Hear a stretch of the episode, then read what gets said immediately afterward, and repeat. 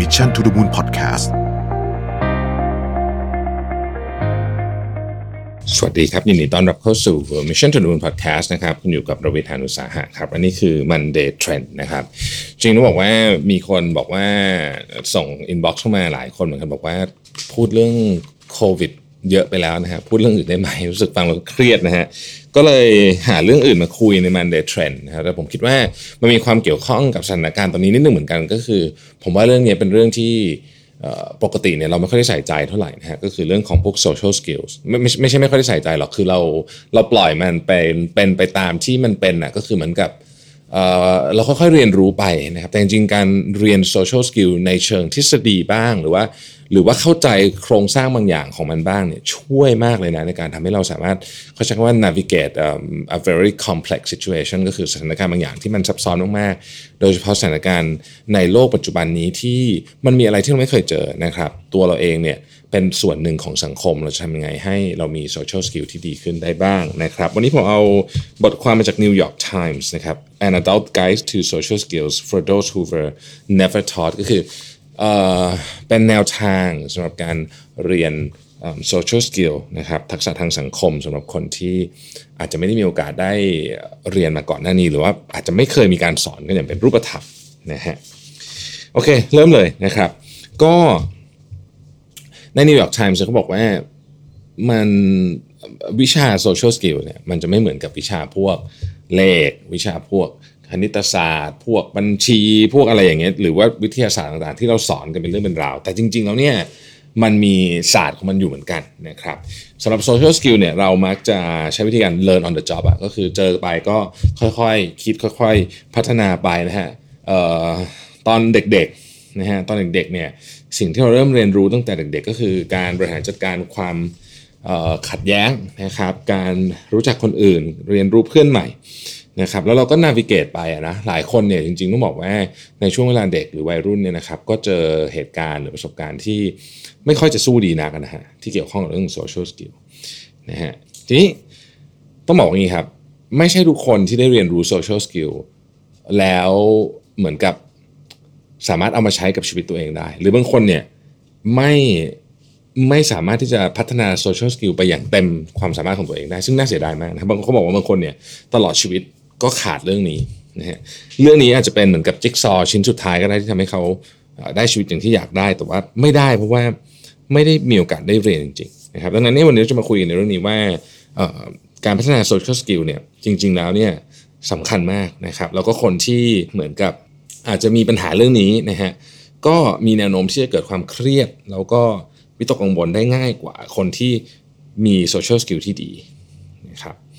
จริงๆ ต้องบอกว่า social skill เนี่ยมันมีความซับซ้อนมากนะฮะนักจิตวิทยาหลายคนเนี่ยก็ก็พูดถึงหลากหลายประเด็น เช่น เราเติบโตมาในครอบครัวแบบไหนนี่ก็เกี่ยวกับ social skill ประเภทหนึ่งนะครับตอนอยู่ที่โรงเรียนนะครับเราเพื่อนเราเป็นแบบไหน ครูเรา supportive หรือเปล่าต่างๆ เหล่านี้ แต่ทั้งนี้ทั้งนั้นเนี่ยก็ไม่ได้หมายความว่าของแบบนี้จะปรับแก้กันไม่ได้ในยามที่เราอายุมากขึ้น หลายคนรู้สึกนะครับว่าของพวกนี้มันเป็นเหมือนเป็นนิสัยของเราไปแล้วอะแต่จริงๆแล้วมันแก้ได้นะฮะหลายเรื่องที่แก้ได้นะครับ เอาเรื่องของ Foundation ก่อนแล้วกันเนาะจริงๆต้องบอกว่า Foundation ของเรื่องทางสังคมหรือโซเชียลทั้งหมดทั้งมวลเนี่ยมันจะเกี่ยวข้องกับคำศัพท์ที่เราคุ้นเคยมากๆ ก็คือ emotional intelligence นะครับจริงๆต้องบอกว่า emotional intelligence เนี่ยเป็นศาสตร์ที่ถือว่าใหม่นะเทียบกับศาสตร์ด้านอื่นของตระกูลจิตวิทยาเนี่ยนะครับ แต่ว่า emotional intelligence จะเป็นกุญแจเลย ที่จะสามารถทำให้เราพัฒนา social skill ได้หรือไม่นะครับ โอเคนะฮะ emotional intelligence เนี่ยคือความสามารถในการที่เราสามารถที่จะรับรู้ถึงอารมณ์ของตัวเองได้นะฮะรับรู้ถึงอารมณ์ของตัวเองได้การที่รับรู้ถึงอารมณ์ของตัวเองได้เนี่ยนะครับ ก็เราจะเข้าใจว่าตอนนี้เรารู้สึกยังไงอยู่อันนั้นคือพาร์ทที่1 part ที่ 2 เราสามารถรับรู้ถึงอารมณ์ความรู้สึกของคนอื่นได้นะฮะเราจะได้ตอบสนองกับสังคมได้นั่นเองนะครับ เอ่อจริงๆมันมีโมเดลของ emotional intelligence เยอะมากเลยนะครับ แต่ว่าวันนี้เนี่ยเราอยากจะเลือกโมเดลของ Daniel Goleman นะครับ ซึ่งก็เป็นหนึ่งในโมเดลที่เราพูดถึงกันก่อนค่อนข้างเยอะนะฮะมาไว้เป็นโครงในการคุยกันนะครับ ในโมเดลของ Daniel Goleman เนี่ยมันจะมีอยู่ทั้งหมด 5 พาร์ทสำคัญนะครับอันที่หนึ่งก็คือ self awareness นะครับ self awareness เนี่ยอาจจะเรียกว่าเป็นจุดเริ่มต้นเนาะ self awareness เนี่ยคือเรารู้ไหมว่าอะไรที่ทำให้เราตื่นเต้นทำให้เราตกใจและทำให้เราอารมณ์ไม่ดีนะครับยกตัวอย่างเช่น บางคนเนี่ยเป็นคนที่ทำงานไม่ได้เลย ถ้ามีคนอื่นอยู่ใกล้ๆนะฮะแต่บางคนเนี่ยทำงานได้ดี ถ้ามีโอกาสได้โชว์ผลงานให้คนอื่นตลอดเวลา ซึ่งซึ่งมันแตกต่างกันโดยเช่นเดิมพวกนี้เนี่ย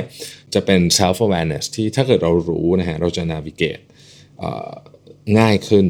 นะครับหรือถ้าเกิดว่าสมมติว่าโดนคนอื่นพูด แทรกเนี่ยเราโกรธไหมนะฮะอันนี้พวกนี้นะครับก็จะเป็นลักษณะของอการมี self awareness นะครับเป็นพื้นฐานนะฮะคนที่มี self awareness ที่ดีนะครับก็จะสามารถที่จะพัฒนาต่อยอดทักษะอื่น ๆ ต่อไปได้นะครับข้อที่ 2 คือ self regulation นะฮะ self regulation เนี่ยคือความสามารถของคุณในการที่จะบริหารจัดการอารมณ์ของคุณได้เรา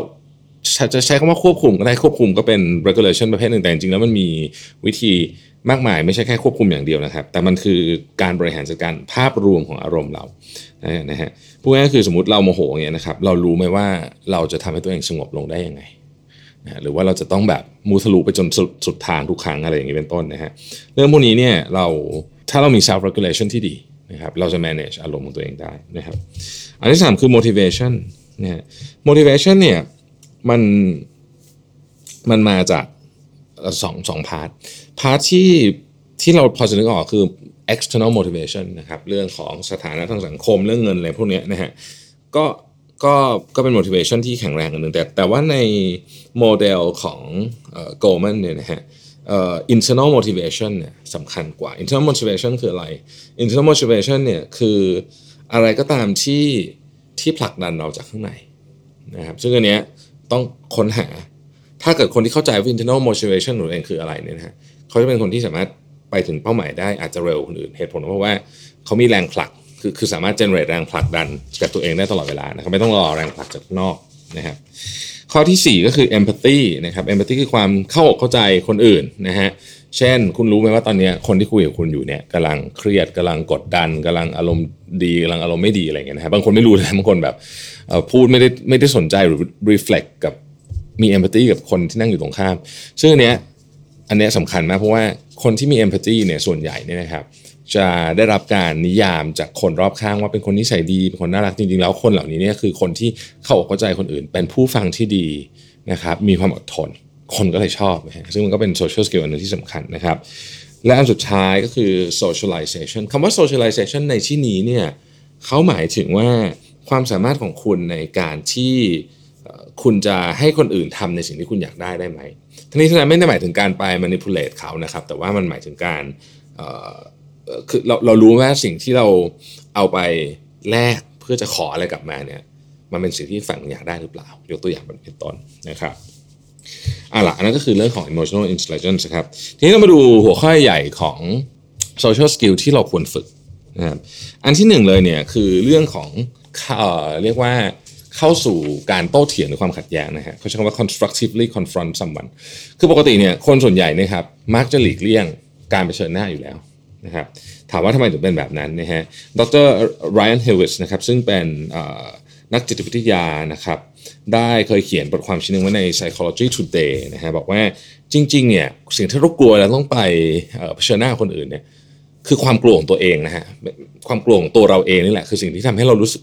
รู้สึกกระอักกระอ่วนมากเวลาต้องไปเผชิญหน้ากับใครนะฮะเรากลัวอะไรนะฮะเขาบอกว่ามันมีอยู่ 3 อย่างที่คนเรากลัวซึ่งส่วนใหญ่ในเวลาเผชิญหน้ากับคนอื่นเนี่ยเรามักจะตกอยู่ใน 1 หรือถึง3คัตเกอรีนี้นะครับอันที่ 1 ก็คือว่า เรากลัวว่าหากเผชิญหน้าแล้ว เราจะสูญเสียสิ่งที่เราเคยได้รับ นะฮะยกตัวอย่างเช่น สมมติว่าเราอันเอาแบบเอาตัวอย่างใกล้ตัวนะ สมมติว่าเด็กๆอย่างเงี้ยนะฮะทะเลาะกับแม่ก็กลัวจะโดนตัดค่าขนมนะสมมตินะฮะอย่างเงี้ยเป็นต้นนะครับ อันที่สองนะครับ เราไม่อยากเชิญหน้าเพราะเรารู้สึกว่าเราอาจจะทำร้ายความรู้สึกของเขานะครับก็เหมือนกันคล้ายๆกันบางทีเราอยากจะพูดเรื่องนี้แต่รู้สึกว่าพูดแล้วเนี่ยมันต้องถ่ายความรู้สึกของอีกฝั่งแน่เลยเพราะฉะนั้นไม่พูดดีกว่านะครับอันที่สามก็คือว่า มันเผชิญหน้าไปแล้วไม่เกิดประโยชน์อะไรขึ้นมาคือพูดไปก็เท่านั้นว่างั้นเถอะอันนี้อาจจะไม่ได้ไม่ได้ไปทำร้ายอีกฝ่ายหนึ่งแต่ว่า รู้สึกว่าพูดไปก็ไม่เกิดอะไรขึ้นมา เราก็เลยหลีกเลี่ยงนะฮะเรื่องเรื่องพูดไปเลยนะครับเขาบอกว่าจริง ๆ แล้วเนี่ยถ้าเกิดว่าเรารู้สึกว่าเรามีอิชชูอยู่เนี่ยเราควรจะต้องเผชิญหน้า แต่ต้องทำแบบ constructive คำว่าเผชิญหน้าในที่นี้เนี่ยคือ confront แบบว่าเผชิญหน้าแต่จริงๆมันคือมันคือการคุยให้ ให้เราหายสงสัยอยู่ในใจมากกว่านะผมว่ามันเป็นเวนั้นมากกว่านะครับเขาบอกว่างี้ฮะจำไว้สองเรื่องนะฮะหนึ่งเวลาคุย confront เรื่องอะไรก็ตามเนี่ยนะครับ ให้ให้ confront โดยพูดถึงความรู้สึกของเราก่อนนะพูดถึง fact ความรู้สึกของเราคืออะไร เหตุการณ์ที่เกิดขึ้นคืออะไร fact fact คือเอ่อสมมุตินะฮะคุณลืมมันเกิดชั้นนะฮะคุณลืมมันเกิดชั้นนี่คือ fact นะแล้วแล้วเรารู้สึกยังไงนะฮะเราบอกว่าฉันรู้สึกว่า ว่าว่าฉันไม่สำคัญนี่คือสิ่งฉันรู้สึกนะครับอะอันนี้อันนี้คืออันแรกนะครับคุยเรื่อง fact คุยเรื่องสิ่งที่คุณรู้สึกได้นะครับ อันที่สองก็คือ อย่ากล่าวหานะฮะอย่าอย่าเพิ่งกล่าวหา คือคุยแค่นี้ปุ๊บเสร็จปุ๊บเนี่ยให้ฝั่งหนึ่งพูด แต่การกล่าวหาคืออย่างนี้ครับ เพราะว่าฉันมันไม่สำคัญใช่ไหมเพราะว่าอะไรอย่างเงี้ยเธอถึงลืมใช่ไหมอะไรอย่างเงี้ยคือบางทีเนี่ยการกล่าวหาแบบนี้เนี่ยนะครับเอ่อมันมันไม่ช่วย แต่ว่ามันจะพา มันจะพาการพูดคุยเนี่ยลงเหวไปเลยเพราะว่าอีกฝั่งเนี่ยเขาต้องเริ่ม protect ตัวเองขึ้นมาทันทีที่ถูกกล่าวหานะครับอันนี้ก็คืออันที่หนึ่งนะฮะว่าการ confront คนอื่นต้องทำยังไง จะบอกว่าเรื่องนี้เป็นเรื่องที่ยากมากนะแล้วใครที่ทำได้เก่งเนี่ยชีวิตดีมากนะฮะคือจะสามารถจะบริหารคอน FLICT ต่างๆ ได้ดีมาก แล้วอันนี้เป็นอันที่ผมว่าคนส่วนใหญ่ไม่ค่อยได้รับการสอนในตอนเด็กๆนะครับการ confront ผู้อื่นนะฮะอันที่หนึ่งนะครับอันที่สองก็คือว่าการพูดในกลุ่มนะฮะ ผมเชื่อว่าหลายคนมีประสบการณ์นะเวลาเราพูดอะไรออกไปแล้วเรารู้สึกเหมือนเพื่อนๆ หรือสังคมที่เราอยู่นั้นนะอาจจะเป็นที่ทำงานไม่ไม่สนใจนะครับ แล้วเราก็เงียบไปเลยเพราะรู้สึกว่าฉันไม่พูดดีกว่า เขาบอกว่าอันนี้เป็นความเข้าใจผิดเกี่ยวกับการพูดในกลุ่มว่า ทันทีที่เราพูดทุกคนต้องหันมาสนใจ แล้วเรื่องนั้นจะต้องได้รับการเหมือนกับ นำไปทำอะไรต่อนะเขาบอกว่าจริงๆแล้วเนี่ยการพูดคุยในกลุ่มหรือ group conversation เนี่ยนะครับเอ่อมันเหมือนกับ vortex of noise and chaos มันเป็นทั้ง noise ความการแทรกซ้อนต่างๆนานามากมายนะครับซึ่งซึ่งคนที่พูดเนี่ยชื่อว่า Chris McLeod นะครับเป็นผู้เขียนหนังสือชื่อ The Social Skill Guidebook นะฮะก็เขาบอกว่านี่บอกว่าเวลาคุยในกลุ่มเนี่ยอย่าพยายามจะใช้เขาใช้คำว่าเอ่ออย่าพยายามจะใช้พลังงานทั้งหมดของคุณเนี่ยนะฮะเพื่อที่จะพูด หนึ่งสิ่งในเวลาที่คุณต้องการจะพูด แต่คุณต้องดูโฟล์ว่าตอนนั้นเนี่ยมันไปถึงตรงไหนแล้วคุณต้องหาจังหวะในการหยอดเข้าไปที่ดี แล้วถ้าเกิดมันหยอดเข้าไปแล้วมันเกิดไม่ได้เรื่องขึ้นมาในตอนนั้นไม่ได้ผลขึ้นมาก็ไม่เป็นไรนะฮะแต่ว่าเราต้องเข้าใจว่าการคุยในกลุ่มเนี่ยมันไม่ได้มีโครงสร้างแบบที่คุณจะสามารถใส่อะไรเข้าไปตรงไหนก็ได้นะฮะแต่มันคือ vortex of noise and chaos เพราะฉะนั้น สิ่งที่คุณต้องบริหารจัดการเวลาพูดคุยในกลุ่มเนี่ยคือตัวเองนะครับตัวเองบริหารจัดการเรื่องรายหนึ่งความหงุดหงิดของเราเวลาเราพูดแล้วร,รู้สึกคนไม่ฟังเนี่ยต้องต้องบริหารจัดการแล้วก็แล้วก็แล้วก็ความรู้สึกรำคาญคนอื่น อันนี้ก็ต้องบริหารจัดการเช่นกันนะครับอะนะฮะอันที่3นะครับก็คือการ make and keep new friend as an adult เนี่ยคือการหาเพื่อนใหม่ในยามที่เราเป็นผู้ใหญ่แล้วนะครับ ตอนเด็กๆเนี่ยการหาเพื่อนใหม่เนี่ยเป็นเรื่องธรรมดามากนะฮะง่ายไม่มีอะไรเลยนะฮะ แต่ว่าเมื่อเป็นผู้ใหญ่แล้วเนี่ยมันหายากขึ้นทุกทีทุกทีนะครับเอ่อคือการหาเพื่อนใหม่เนี่ยกับตอนเป็นผู้ใหญ่เนี่ยมันยากจริงเพราะว่าเราก็จะเหนื่อยนะบางทีเราก็จะงานเยอะนู่นนี่อะไรเงี้ยเราก็แบบอยู่บ้านดีกว่า คนชวนไปไหนเราก็ให้ไปนะฮะ end up เราก็มีชีวิตที่ไม่ได้มีเพื่อนใหม่หลายคนบอกว่าก็ไม่เป็นไรนี่นะครับคือถ้าเกิดเรารู้สึกว่าเราแฮปปี้อยู่แล้วก็ไม่เป็นไรจริงๆนะครับแต่ถ้าเกิดว่าเราอยากมีเพื่อนใหม่บางช่วงรู้สึกว่าทำไมฉันถึงไม่ค่อยมีเพื่อนเลยนะนะฮะอันเนี้ยแปลว่าเราต้องมา เรียนรู้การหาเพื่อนยามเป็นผู้ใหญ่ เขาบอกว่า keyword สำคัญที่สุดนะฮะก็คือ show up คือประโยชน์นี้จะพูดบ่อย อ้าวเดี๋ยวไว้เรานัดกันนะ ไปไปนู่นไปนี่กันแล้วคุณไม่เคยไปเลย อย่างเงี้ยมันก็ไม่มีทางหรอกที่ที่เราจะได้เพื่อนใหม่ เพราะฉะนั้น show up จึงเป็นสิ่งที่สำคัญนะครับ หรืออย่างน้อยที่สุดเนี่ยนะครับ participation สำคัญนะ ถ้าสมมติว่าเราคุย สมมุติว่าสมมติว่า context ของการหาเพื่อนใหม่เนี่ยอยู่ในโลกดิจิทัล นะฮะหรือช่วงนี้อาจจะออกไปเจอใครไม่ค่อยได้นะฮะโดน social distancing นะฮะหรือว่าโดนกักกักตัวอยู่ที่บ้านเนี่ย context ของการหาเพื่อนใหม่มันอาจจะเป็นโซเชียลแต่โซเชียลก็มีการ showing up เหมือนกันนะมันมี contribution นะครับเขาบอกว่าการหาเพื่อนใหม่เนี่ยมันจะเริ่มได้ก็ต่อเมื่อคุณมี motivation จากข้างในว่าคุณอยากจะหาเพื่อนใหม่ แล้วการกิจกรรมพวกนี้เนี่ยมันจะถูกเลื่อนเข้าไปอยู่บนใน priority ของคุณเองนะครับแต่ถ้าเกิดคุณไม่มี motivation จากข้างในเนี่ยเลยเนี่ยนะคุณรู้สึกว่ามันเหนื่อยฉันไม่อยากหาเพื่อนใหม่ฉันมีประสบการณ์ที่ไม่ดีเนี่ย มันยากมากครับที่คุณจะหาเพื่อนใหม่ในในวัยโตแล้วได้นะครับ สุดท้ายฮะการคุยกับคนใหม่ ๆ อันนี้เป็นของที่คนกลัวมากนะฮะการเริ่ม conversation กับคนใหม่ๆแต่จริงมันมีทริคนิดเดียวครับ คุณทำยังไงก็ได้ครับ ให้เขาพูดเรื่องตัวเอง ถ้าเกิดว่าเขาเริ่มพูดเรื่องตัวเองเมื่อไหร่นะฮะเขาจะรู้สึกดีมากเขาจะรู้สึกชอบคุณมากเลยทั้งนั้นที่คุณไม่ต้องทำอะไรเลยนะฮะคุณแค่เงียบฟังแล้วก็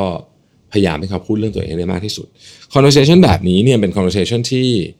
ที่น่ารัก มันตรงข้ามกับคนที่พูดแต่เรื่องตัวเองนะครคือเราเจอบางคนที่ที่แบบมาถึงปุ๊บฉันจะพูดเรื่องฉันอย่างเงี้ย มันก็จะไม่ค่อยมันก็จะ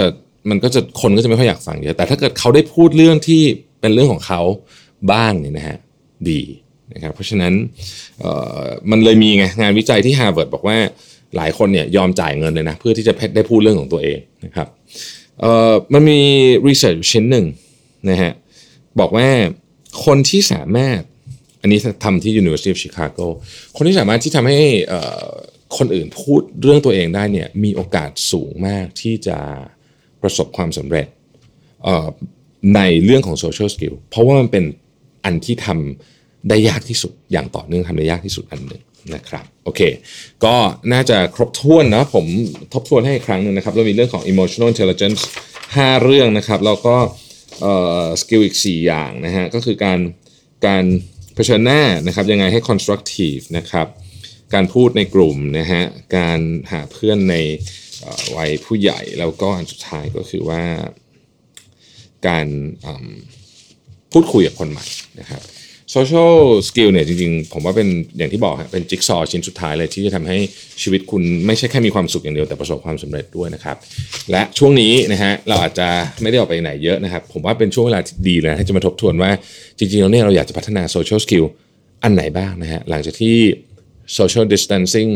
ค่อยๆ ลดความรุนแรงลงเนี่ยเราจะได้เอา skill พวกนั้นออกไปใช้นะครับ ขอบคุณที่ติดตาม Mission to the Moon นะครับ สวัสดีครับ